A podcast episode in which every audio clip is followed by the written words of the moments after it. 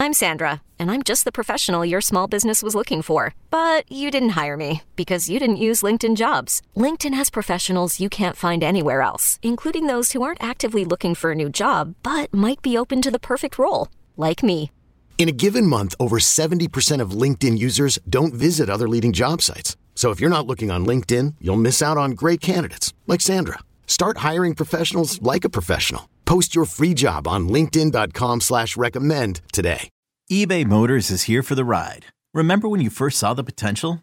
And then through some elbow grease, fresh installs, and a whole lot of love, you transformed one hundred thousand miles and a body full of rust into a drive that's all your own. Look to your left. Look to your right. It's official. No one's got a ride like this.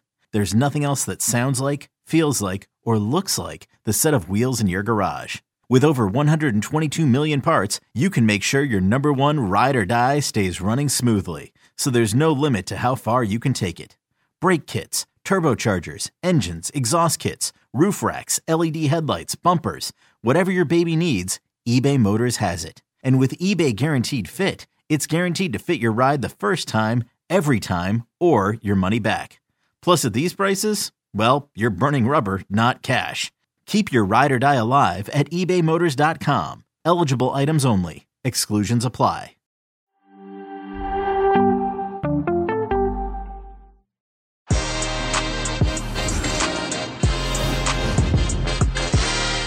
The transfer window has slammed shut, and now it's on with the football. And to keep the bang mob satisfied, the fixture gods have cooked up a Saturday schedule full of historic grudge matches. The Milan derby, the Old Firm, the Merseyside derby, and Fiorentina against Juventus, all on the same day. Ooh, baby. Oh, and by the way, Manchester United host Arsenal. I'm joined by Mike Lahoud and Jonathan Johnson to break it all down. Qué Golazo weekend preview begins right now.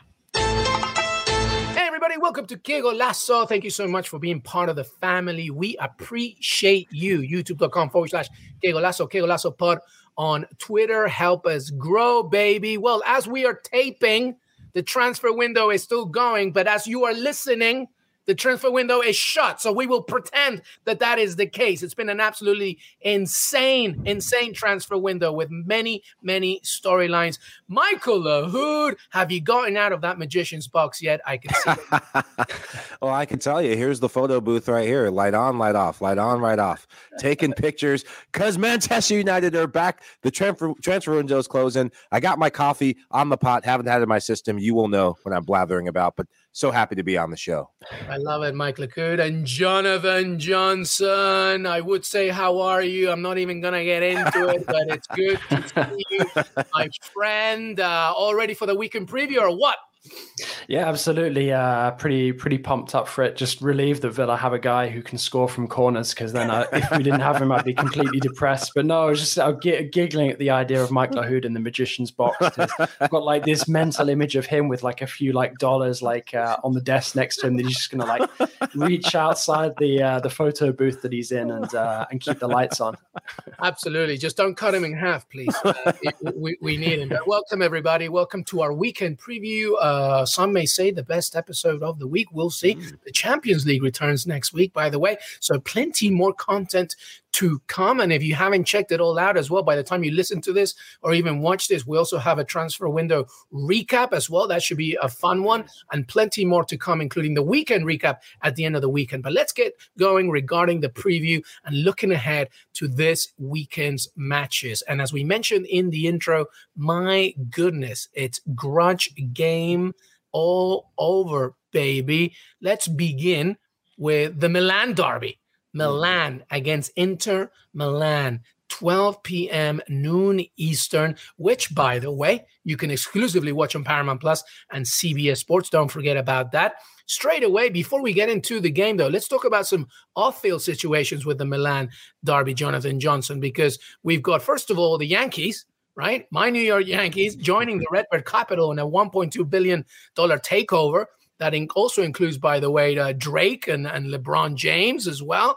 Looking good for Rossoneri, Sergiño Dest, an A C Milan player as well. I'm sure Mike will chime in. But J J A C Milan doing a lot of business as they obviously embark on not just defending Scudetto, but also getting into the Champions League. And now they face their bitter rivals, Inter Milan. How have you seen A C Milan getting ready in this offseason towards this big game?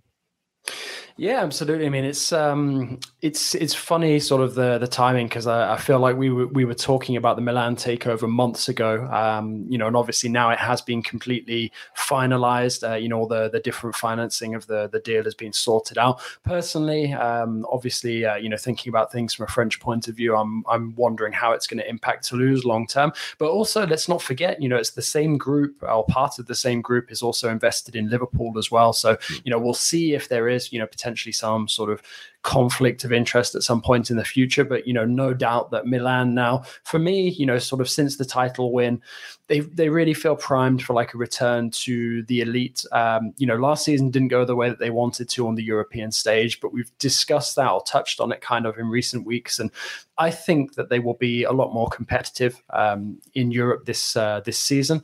Uh, and, you know, I think these kind of games are ideal preparation for them to get back into the swing of things in the Champions League. Uh, and I'm excited. I mean, you know, A C Milan, for me growing up, were just one of the giants of the game, sort of up there in terms of, you know, uh, you know, prestige, along with Real, along with Barca, you know, probably more so than Barca, actually, because Barca didn't really sort of, you know, get to that level until sort of a bit later, uh, sort of certainly in my lifetime.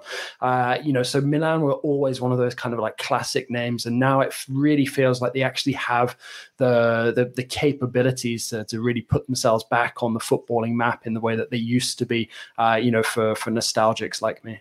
I remember tuning into Champions League matches when Milan were at the top of Europe, and it was as if his royalty was coming into the San Siro. And when you have Drake and LeBron, that is royalty. That is pop culture royalty, sports royalty, rap, hip hop royalty. And there's a feeling of A C Milan are back. Can they take that next level with the infusion of cash, with the infusion of just notable names and personalities, and put it on the field in Europe's biggest stage? And I can't tell you, man, I can't wait to see Drake in the San Siro with O V O, bottles of Cristal Dom Perignon. And the biggest question will become, what's he going to do when Liverpool and Milan play each other in the Champions League final? Is he going to wear like parents do, where they stitch the jersey down the middle? Like, that is such a Drake move, by the way. He will, no, you know what he's going to do? He's going to go to this Milan derby, right, and wear an Inter shirt. That, that, mm, that's, yep. that's a Drake. That's a Drake. But you know, you know, you know what they say about the Drake curse as well, when he's like pictured with some of the players and then they lose form. Like, what happens if he's part of like the official photo shoot or something? Exactly. Yeah. He will be literally that meme where he's just like, nah, and A C Milan will lose. But it's a good point. But, but Mike, real quickly, though, the, the, regarding A C Milan, before we talk about the derby itself, Sergiño Dest, I mean, it's confirmed. Uh, Fabrizio Romano mm-hmm. confirmed it uh, yesterday. Full agreement. It's a loan with a buy option for around twenty million euro, which is not mandatory. Dest is going to sign until June twenty twenty-seven, you know, potentially a four-year deal, flying to Milan. Uh, you know, literally already there, I believe. What are your thoughts about that? Because, you know, this is a big move for for Sergiño Dest, who was looking for minutes finally.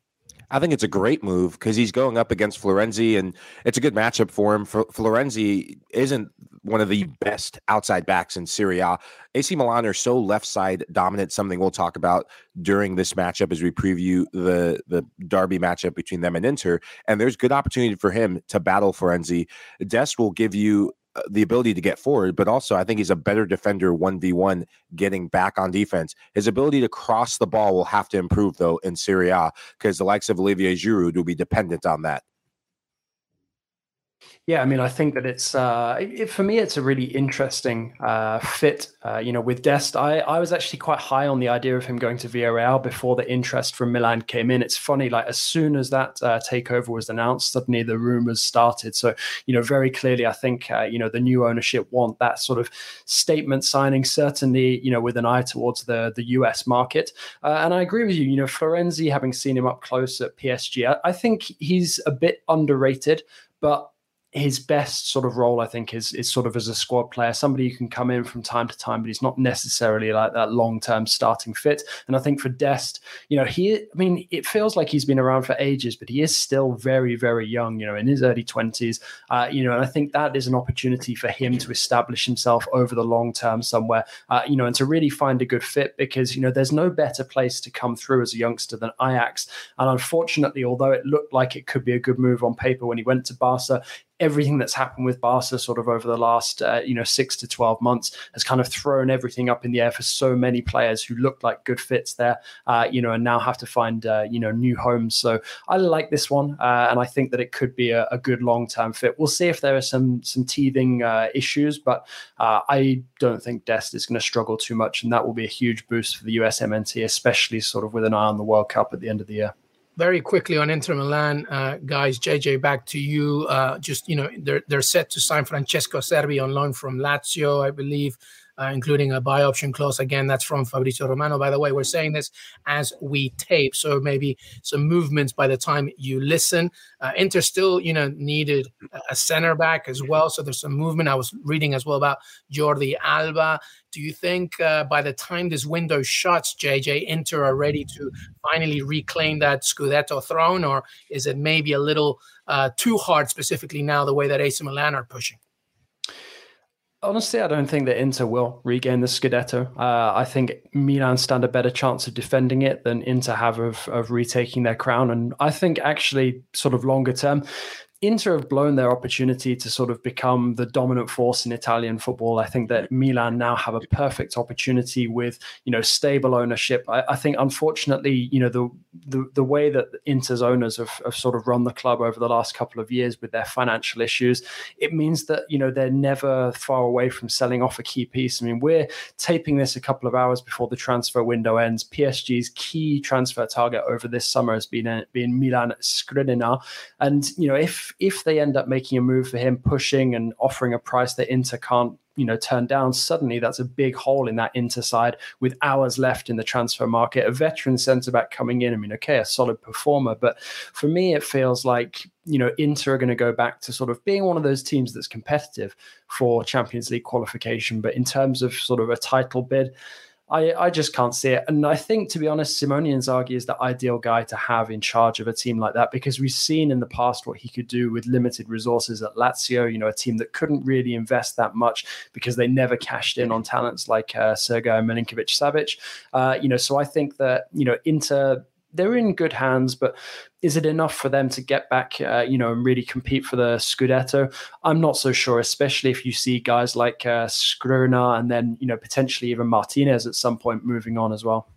When I look at this Inter team, I still think it's Antonio Conte's team. This still has the D N A, imprint, and blueprint of Conte ball, and Conte ball not really working out in the Premier League so far in front of goal. But this is an Inter Milan team that has the best player in Serie A right now in Lautaro Martinez. He is their offensive output, and he loves to play against A C Milan. Do not count them out yet. Last time he played against Mil- Milan, he was the star of the show, and he used his head, which is one of the things he doesn't do as often, but he's a predator in the box. Against Lazio, Lazio were dominant against them. three one surprise demolition of Inter. And I think since getting Lukaku, I think Inter thought, okay, you know what? We have Big Rom back. We're just going to stroll to the title. I worry about this Inter Milan team because are they losing their fear factor? Lazio certainly did not fear them, and I wonder if A C Milan will not fear them. But derby days always bring you a little bit of a wrinkle. In February of twenty twenty-two, take you back to that date, A C Milan doing the unthinkable. Comeback win, Olivier Giroud coming up with two goals to lead the Rossoneri to really that that that kickstart of their Serie A title winning campaign. So you never know. These are the type of games that can really take your season to a new height. All right, well, let's quickly do predictions then before we move on. Very, very quickly. Mike, back to you then, J J, you jump. What do, what do you what do you see in the score?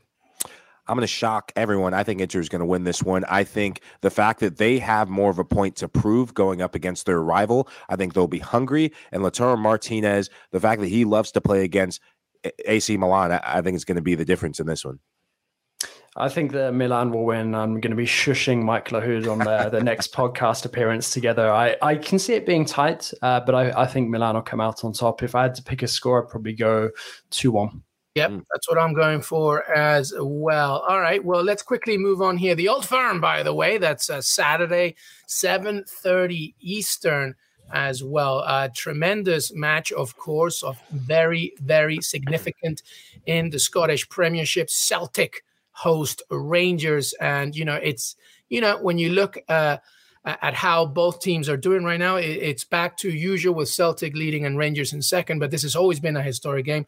Uh, some American influences as well as of late as well, Jonathan Johnson. So w- what say you? And by the way, both teams in the Champions League as well. Uh, which is pretty remarkable. Celtic opening against Real Madrid, which should be absolutely tremendous. But a lot of Americans in this one, a really big game, lots to talk about. J J, very quick, the Old Firm, how do you see it?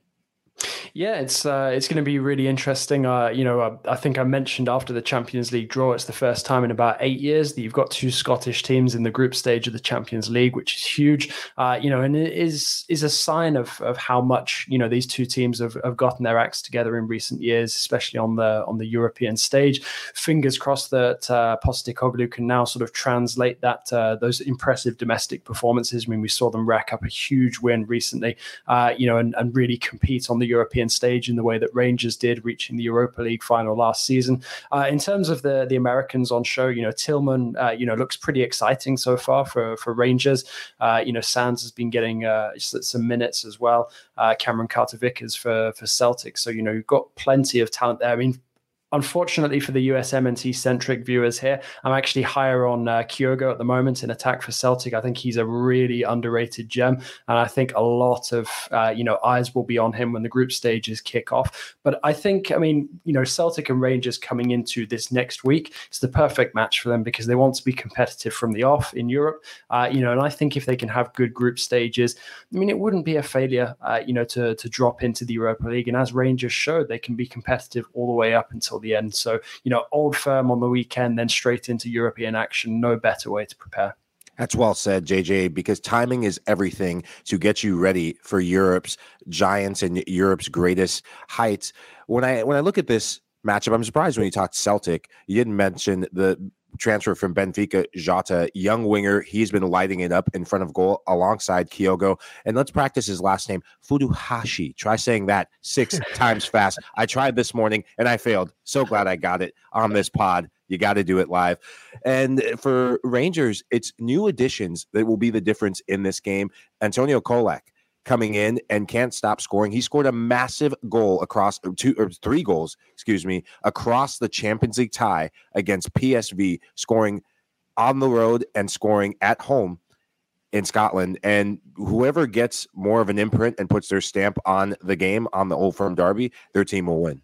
So let's go with quick predictions then. What do you think, J J? The Old Firm, what's going to happen? Uh, I'm going to say Celtic to win. Uh, I mean, it wouldn't surprise me if it was a draw, uh, but I, yeah, I'm going to say Celtic win, narrow win. So instead of going two one, I'll say one nil Celtic. Mike Lahoud? I'm going two two draw. They're not going to hold anything back because it's the Old Firm derby, but with Champions League looming, both teams will have one eye on that, and hence why goals will go in, but it'll be a stalemate in the end. Yeah, I'm going with a two all draw as well. By the way, as you mentioned, Mike Lahoud, Champions League, baby.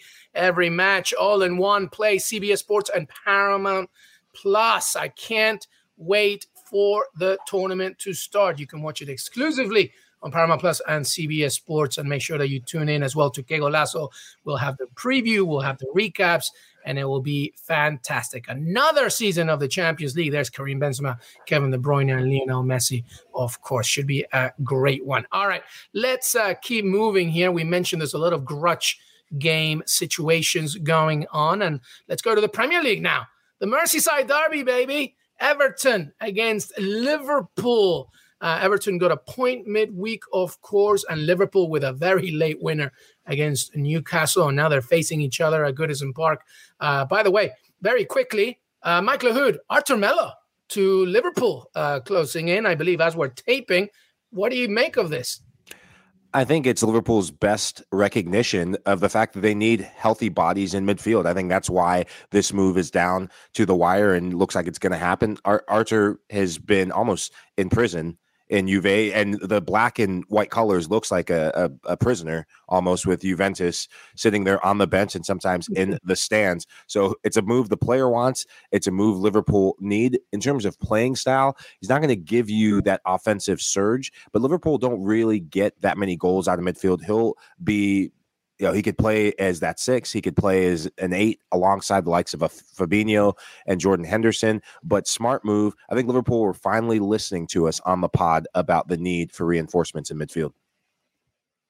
Yeah, I mean, for me, I think that this one is shrewd because when you decide that late in the transfer window that you're going to make a move, then suddenly, you know, especially when you're as big a club as Liverpool, that alerts all the other potential clubs like, right, well, if Liverpool come knocking at our door, uh, you know, we need to charge them uh, through the nose. So I think looking for somebody who has the potential to to bounce back, to resurrect their career, uh, you know, but can actually be acquired at a relatively low, uh, low fee, uh, you know, I think that that is quite low risk. And especially for the role that Liverpool kind of need him in as well. Well, uh, you know, I think there is, you know, potential for there to be significant upside in that because he'll come. He won't be guaranteed to necessarily start. But if he can get back to anything like the level that we saw from him when he first arrived in Europe, then suddenly, you know, that is a massive boon and it, you know, turns into a really, really shrewd move then. So for me, I think that this one, you know, is is a surprise one that that, that could pay off because, you know, you've got, you know, a lot of like the obvious uh, targets where clubs were waiting for a certain amount of money to be stumped up. Uh, and I I think Liverpool, you know, they haven't jumped, uh, you know, at some of the, the more obvious opportunities.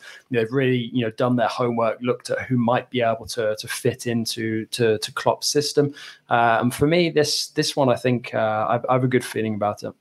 Well, he's a friend of the show, Arthur Melo. He was uh, part of Qué Golazo a, a while ago. Uh, you know, he's only twenty-six years old, and got, you know, got, got more got more minutes with us than he did uh, last season. oh, oh, oh man, the same amount of time sitting down. That's for damn sure. But actually, that's where I was going because you know uh, we all know J J and Mike jump in, uh, and we'll talk about Everton in a second, uh, guys. But Arthur Melo, obviously, it's no secret he's been on the bench, like not much minutes, and now he's entering a system. A very demanding system uh, from a Jurgen Klopp perspective, you know, completely different in many ways to Max Allegri. So does that concern you, J J, just his lack of minutes? And also, you know, he doesn't just need to learn a system now. He needs to learn the Liverpool way. Does that worry you a little bit? Or do you think, no, he'll be fine once he gets settled? No, I mean, I think there's there's a lot to be said for so many challenges, especially for such a potentially high quality player as well. I mean, it's not just in terms of, you know, what he's going to be doing physically, but like mentally as well, like the cultural adaptation to moving to a new country as well. I mean, the other thing to bear in mind about him is that he has been in two fairly poisonous environments the last couple of years. You know, he's been at Barca, he's been at Juve, neither, you know, sort of in the best of health in the last couple of years. So I think it'll be a real eye opener for him going to a club that is really well run, with a coach who's, you know, very demanding, has a very specific idea of how he likes to play, uh, you know, and I think, you know, really good professionals, you know, will will react positively to that. And I think that he will relish the challenge. Sure, he's going to be short of fitness uh, for some time. But, you know, I think the training sessions, also the fact that you have so much more football to play in England, arguably, than pretty much anywhere else with the extra domestic cup action, uh, you know, there will be opportunities for him to rebuild his uh, fitness. You know, has it come too late for him to sort of, you know, make a, a claim for a World Cup place? We'll just have to see how how often Klopp calls upon him. But, uh, you know, I think that it will be almost like a, a bit like bit of like a rebirth for him. When you're a player and you haven't played for so long, it's a breath of fresh air. And those first couple matches, when you get your shot, your fitness levels don't really matter because you're playing on pure adrenaline and joy to be seeing the field again. I think you'll see that from him. And the fact that there's injury woes, the fact that Liverpool need reinforcements, need a player like him to get fit, you'll feel needed, you'll feel wanted, and and that can really boost your confidence. On the ball, I, I don't worry about Arthur Melo if he can fit in the Premier League. It's in transition. The La Liga is sometimes can be a transition league, but with Barcelona, he was used to breaking teams down. And Juventus, whenever he got on the field initially, he was used to breaking teams down. With Liverpool, they play end-to-end sort of football, and I think that'll be his biggest need to adapt. Yeah, speaking of woes, let's talk about Everton now. They're hosting this game. I mean, obviously, things are still progressing. Uh, Frank Lampard's side did get a point midweek, but now this is a very, very tough test against uh, the Merseyside rivals in Liverpool. Uh, we're hearing, of course, that James Garner is going on loan from Manchester United as well. That should be a little bit of an addition. But still, though, the strike issues remain for Everton, and now they're coming against a very strong side in Liverpool who are looking more confident game by game. Mike Lahoud, very quickly, how do you see this game?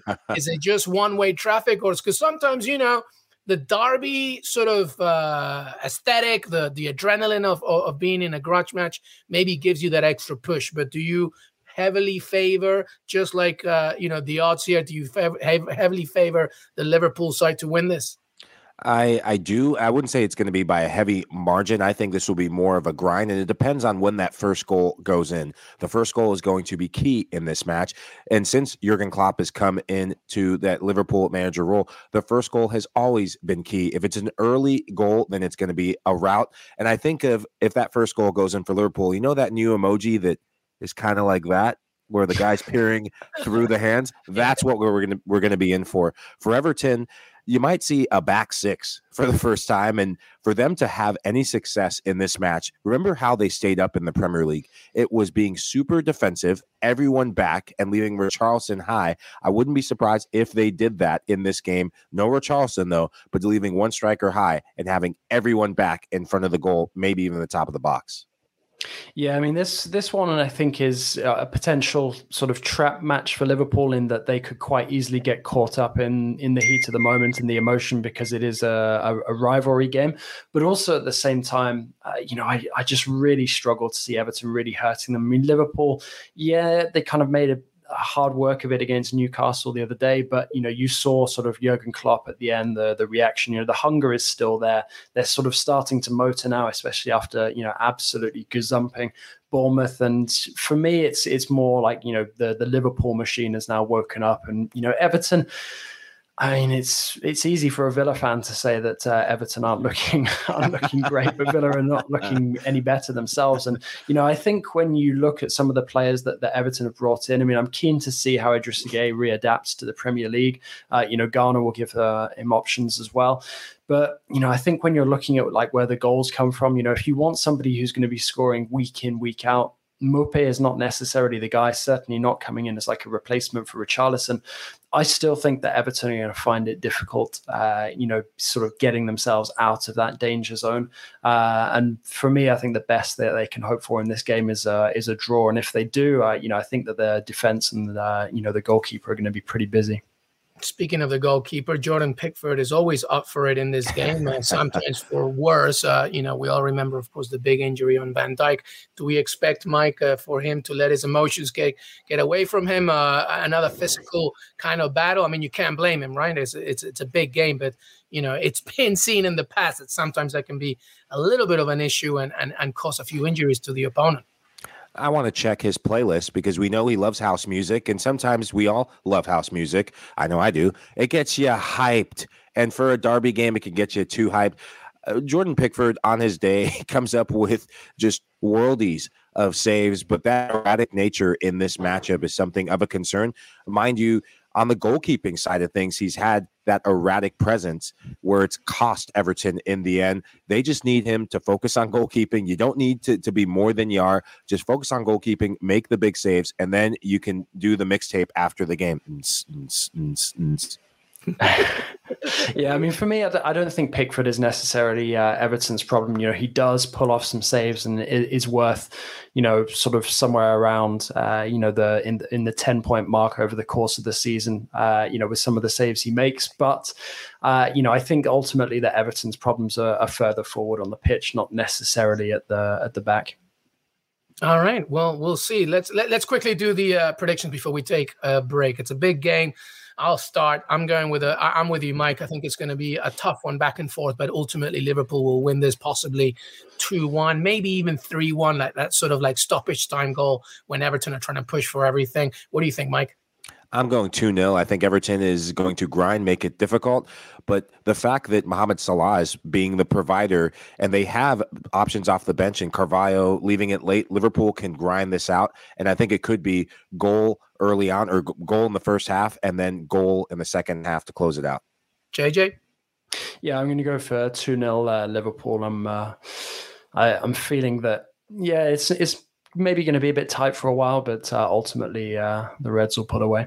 All right. Well, we're going to take a break. When we come back, plenty of matches to discuss. Uh, we'll even go back to Italy as well, and some Serie A action as well. And, uh, you know, some final thoughts. And that will be it of our weekend preview. Mike Lahoud, Jonathan Johnson, L M E, Qué Golazo weekend preview. We'll be right back. Worried about letting someone else pick out the perfect avocado for your perfect impress them on the third date guacamole? Well, good thing Instacart shoppers are as picky as you are. They find ripe avocados like it's their guac on the line. They are milk expiration date detectives. They bag eggs like the twelve precious pieces of cargo they are. So let Instacart shoppers overthink your groceries so that you can overthink what you'll wear on that third date.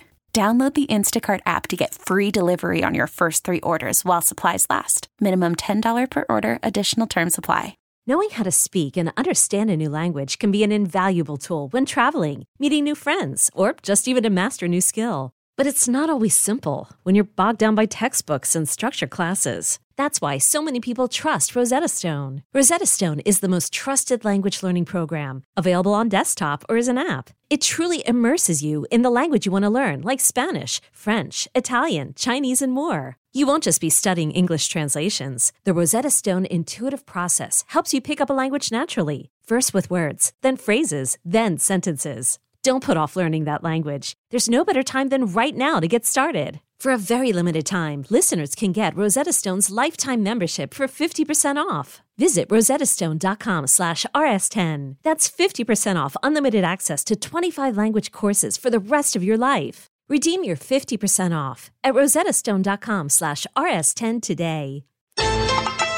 Everybody, welcome back to Qué Golazo, our weekend preview. Mike Lahoud, Jonathan Johnson. All right, uh, before we move on to uh, Serie A, I just wanted to wrap up the, the Premier League for a second. Uh, no, I'm not even going to touch Man City, Villa, okay? So just leave me alone.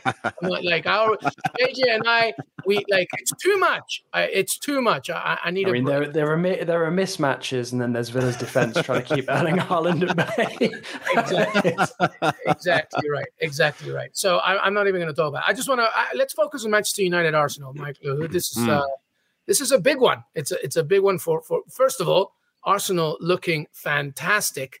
Uh, these days, five and oh, they've won every single game. Everybody's clicking under Mikel Arteta. Uh, as we are taping this, we don't even know how many more additions will come. Yes, we're hearing about Douglas Luiz. We'll see if that's accepted. But Arteta's Arsenal, whether new players come in or not, there's no doubt about it.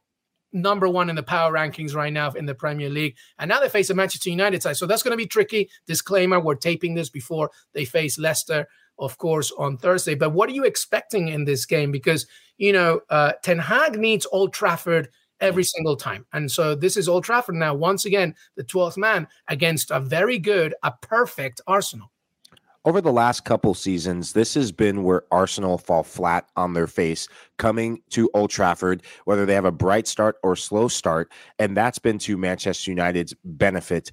And this could be one of those, what are we going to see for Manchester United in terms of what type of season is this going to be? Is this going to be where Ten Hag finally gets his players and, and really that whole group unified? These can be the type of games that tick your season in the right direction. And for Arsenal, this is the first real big test that they've had in this season. When I look at their team, The the surge of confidence is down to the additions of two Manchester City players. Gabriel Jesus looks the real deal, looks like the second best striker in the English Premier League behind Erling Haaland. Complete player, setting up players, and also scoring big-time quality goals, but also Zinchenko's addition. There's an air of confidence that having players who have been there, done that, and won Premier League titles on one of the most dominant teams in Premier League history in Manchester City as of late gives the rest of the team. Now, when you go to Old Trafford, for Manchester United, it's a tricky affair because the longer the game goes nil-nil, the crowd becomes restless, and that's when mistakes starts happening. They will be at their best if they hit Arsenal on the counter and keep Ronaldo in the stands, maybe down the street at Salford City F C at the local pub, because I don't want him on the field. Yeah, I mean, uh, I'll, I'll I'll leave it at that for for, for your take on uh, Cristiano. I I don't see him adding anything positive to the to the United situation. But on on Arsenal, I think something else as well that's that's quite underrated in the the way they've been performing so far this season, uh, you know, has been the addition of uh, William Saliba to to the defense as well. That defensive structure suddenly makes them so much tighter as well. Uh, you know, and I think that really helps. Uh, you know, to to get Arsenal playing the way that Arteta has always envisaged. Now, when you've got that reliable back line uh, in front of a very talented goalkeeper in Ramsdale as well. Uh, you know, I think it suddenly makes it so much easier for the rest of the, the team to perform. And it really feels like, you know, Arteta's master vision, uh, you know, for Arsenal is really starting to, to, to fall into place. And, you know, I, I see them as, uh, you know, being firm favourites for, for this game. I mean, obviously we don't know how United Leicester is going to play out because uh, we're taping it before that plays, but I, I fancy Arsenal for this one. One quick point, and I'm glad you brought up Ramsdale. I think this is going to come down to the battle of the goalkeepers. In this tie over the last couple of years, David De Gea has had some of his best moments saving Manchester United's blushes at Old Trafford against Arsenal. Whichever goalkeeper has the game of their lives and is the goalkeeper we all think they can be on the night, I think will give their team the best chance to win the game. Yeah, should be a really, really good game. Let's talk about predictions here. Uh, Manchester United against Arsenal, historically one of the most important games in the Premier League. Mike Lahoud, uh, hard overhead. What are you thinking? Uh, obviously, J J's giving it to Arsenal. I'll ask him in a scoreline in a minute. What do you think, Manchester United against Arsenal? Who wins this? Oh, man, I, I hate to do this to myself. And you got you put me in the clutches when you said heart overhead, but... Ah, three two. I'm going to go three two Arsenal. I, I I think this game comes a bit too early for United. I think they're just getting going.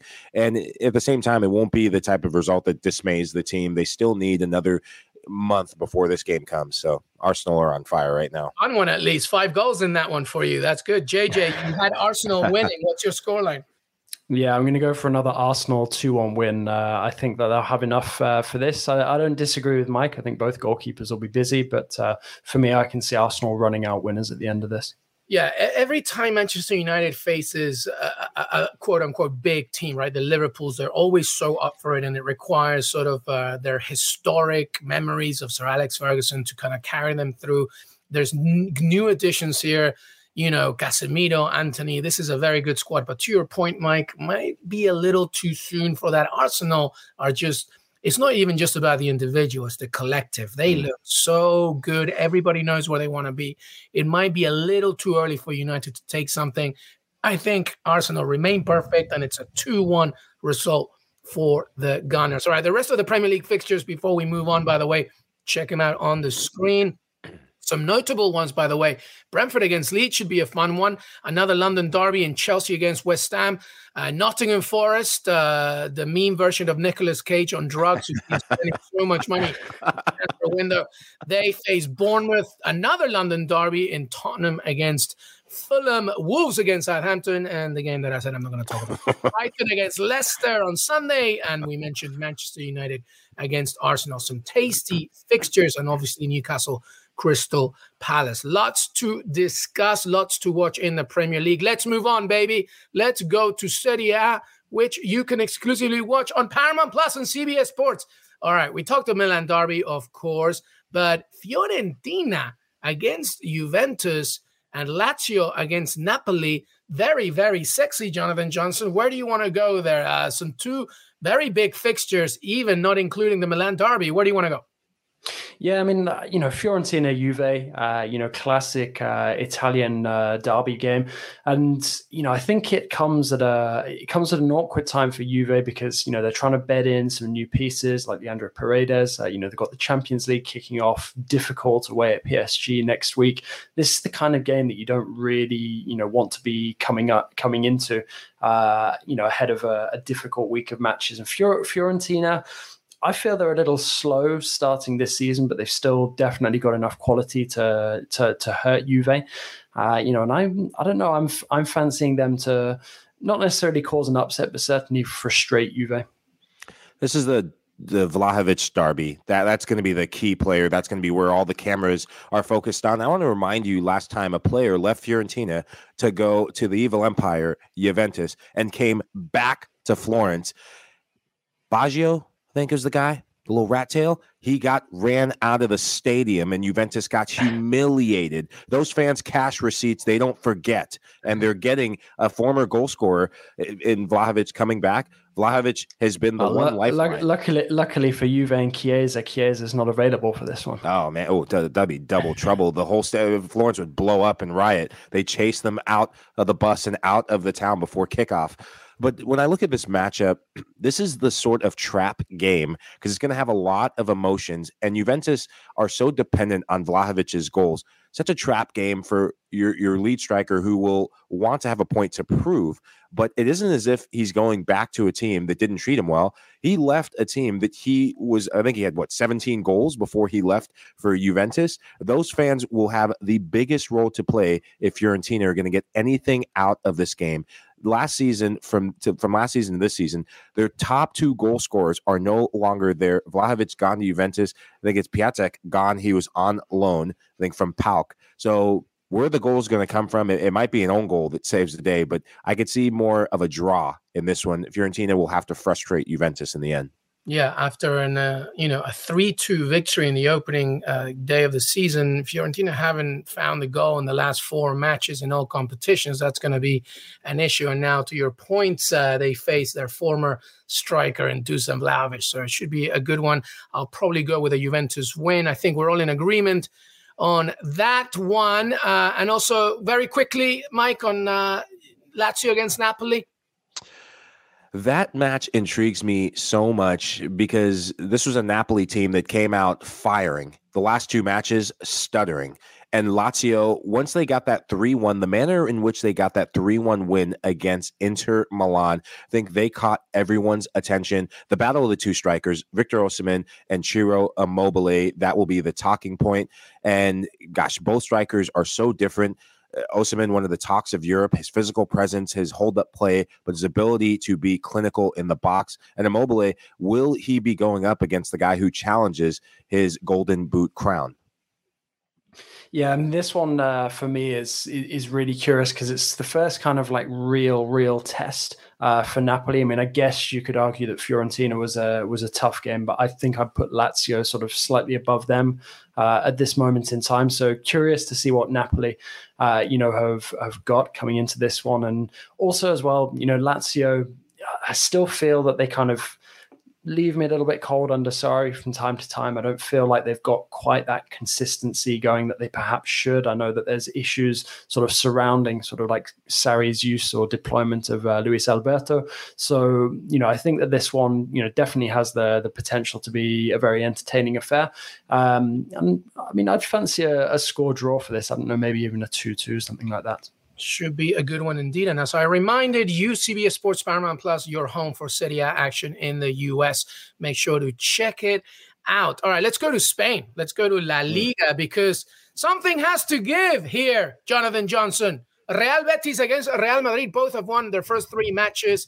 Uh, they're looking great. Obviously, we're not that surprised about Real Madrid, defending champions, of course. But Real Betis and the Pellegrini, fantastic. What a game here. What are you expecting?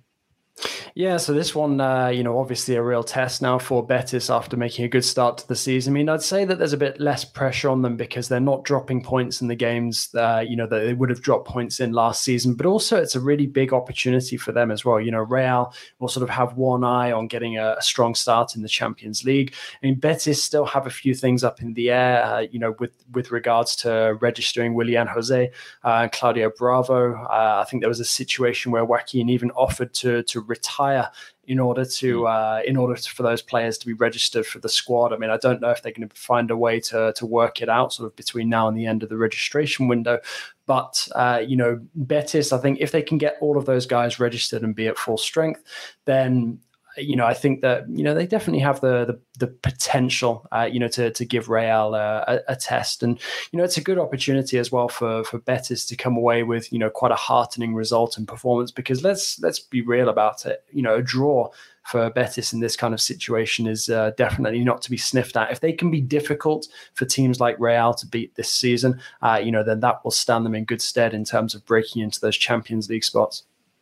There's something about this Betis team that brings back the nostalgia of a former Pellegrini team, the ones that played for the Yellow Submarine, where they had a playmaker in Juan Ramon Riquelme. Betis have their playmaker in Nabil Fekir. They have good wingers, and they have a, a team that's firing on all cylinders in terms of getting goals, but also defensively, Betis look more solid under Pellegrini. And I'm I'm just getting this feel-good vibe going on in Andalusia, but they're going up against the Dream. Karim, the Dream, Benzema. He's alive, he's awake, he's ready, and he can hear the Champions League bells ringing, and that means that he will be up for this match. I'm sorry, J J, the buck stops here. I got Madrid in this one. Well, Hector Bellerin is also out as well, uh, on his way to Barcelona, uh, which we'll be talking in a second. Uh, by the way, some other uh, news from La Liga.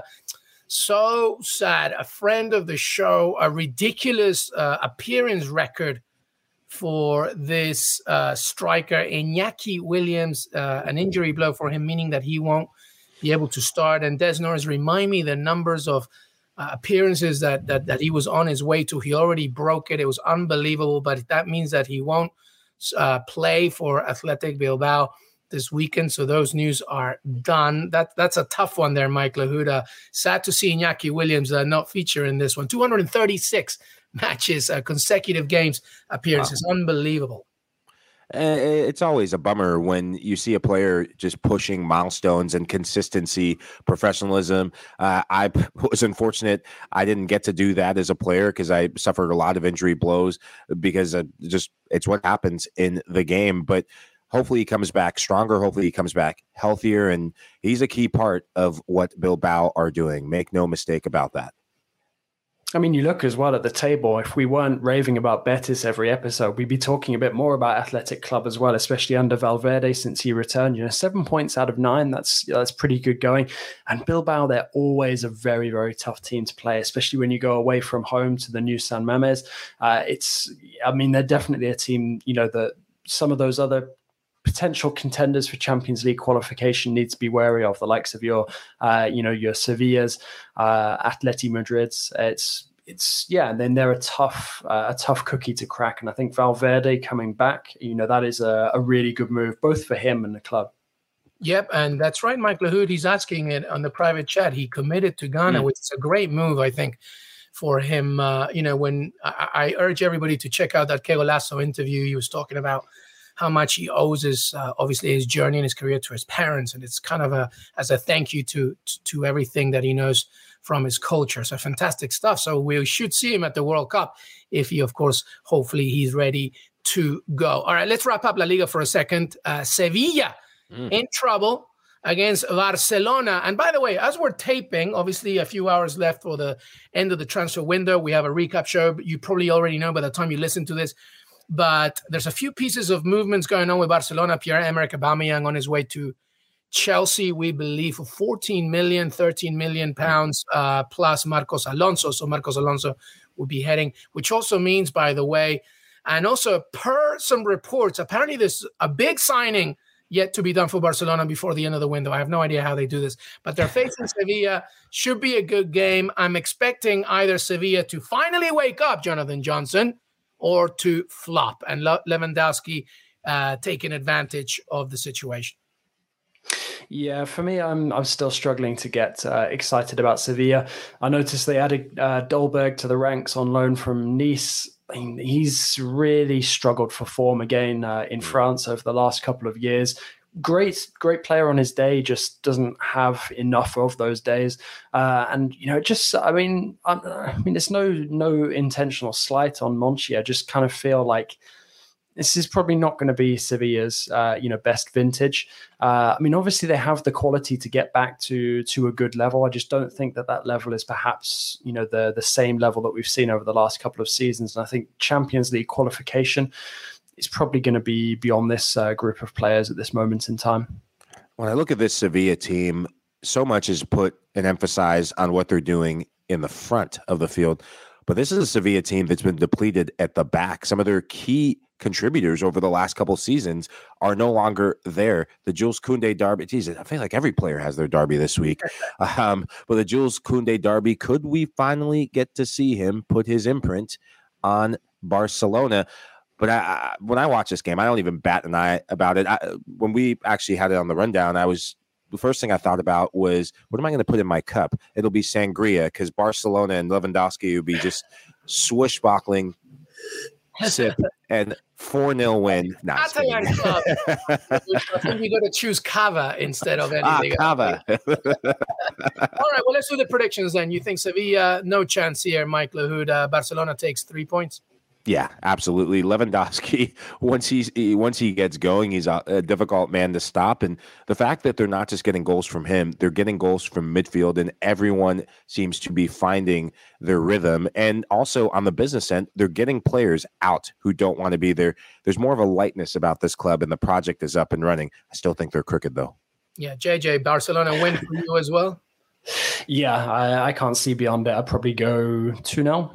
two nil to Barcelona. And by the way, as the boys were talking, and I'm sure you already know by the time you watch or listen, Hector Bellerin is at Barcelona now. It's all done, all agreed, a one-year contract with no option for further season. Bellerin will sign until twenty twenty-three of June in the next few hours. It's already should have been done by the time you listen to this, per Fabrizio Romano. So Barcelona continue to make some business, unbelievably enough. All right, well, that was it, everybody. Thank you so much for being part of the show. Qué Golazo Pod on Twitter, youtube.com forward slash Qué Golazo. Final thoughts from these two fine gentlemen. Jonathan Johnson, let it out, my friend. Yeah, I mean, just uh, just a quick shout out to uh, to Ligue one. I know we haven't uh, touched on France coming into this weekend, but some interesting matches. And I think it's uh, going to be hard to look past uh, the Southern Derby as well between Nice and Monaco. Uh, you know, really uh, two teams who I expected to start the season much better than they the have. The rich boy uh, derby, Jonathan Johnson. Yeah, ind- ind- indeed, the rich boy derby. But, you know, two coaches who are under a little bit of pressure now. And, uh, you know, also there's a surprise team keeping uh, keeping track of uh, P S G at the top of the table. Lens, another fantastic win in uh, midweek against Lorient. They'll be up against Reims over the weekend. So another team to keep an eye on. And if you haven't seen it already, check out the emotional uh, contract extension had Seko Fofana after that Lens win over Lorient. Fantastic. Fantastic scenes, quite rare, uh, you know, and kind of like the the French version of Betis right now, in that they're very much the feel-good story. Uh, Ross Barkley going to Nice, that's something that's been rumoured. I mean, Nice picking up some very strange names as well. I think uh, Joe Bryan as well uh, from Fulham has, uh, has rocked up in France. So it's taking me all the way back to when Tyrone Mings signed for Marseille after he'd escaped through a tr- dressing room window from Paul Jewell back in the day. Random F C, of course, indeed. But thank you so much for the Liga Uh, updates and the recap, or the preview more like uh, ahead of the weekend. Mike Lahoud, final thoughts, buddy. Uh, J J, I think Nice are just cashing in on the receipts of all the players who holiday there and signing them whichever way they can. I'm going to Germany. Big game, top of the table clash. Bayern Munich against who? Union Berlin. I love in it. The, it's, the game's in Berlin.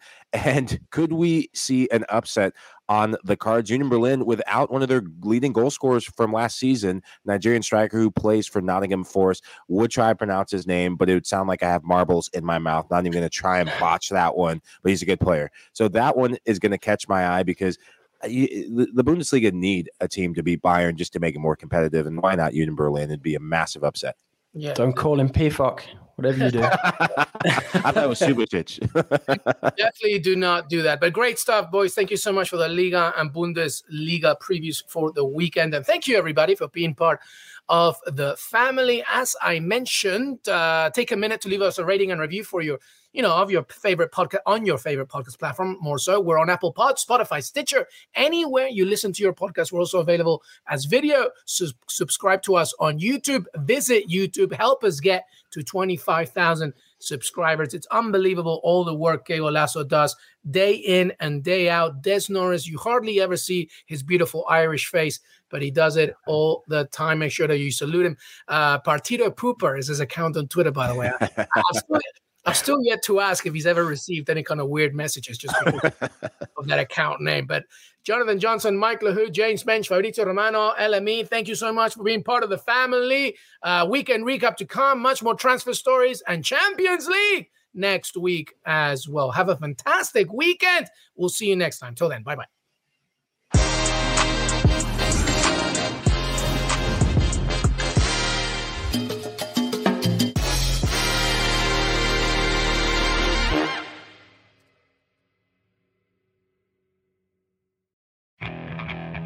Okay, picture this. It's Friday afternoon when a thought hits you. I can waste another weekend doing the same old whatever, or I can conquer it. I can hop into my all-new Hyundai Santa Fe and hit the road. Any road. The steeper, the better. Because my all-new Santa Fe is available with H-Track all-wheel drive, so I can hit the trail without a worry in the world. Heck, with three rows and best-in-class rear cargo space, I can pack the whole family in with all our gear. We've got available dual wireless charging for our phones, so we'll never lose touch with civilization, and we won't lose touch with the primordial power of Mother Earth. So which is it? Waste the weekend or do something a little more epic? And conquer it in the all-new Hyundai Santa Fe. Visit Hyundai U S A dot com or call five six two, three one four, four six zero three for more details. Hyundai, there's joy in every journey.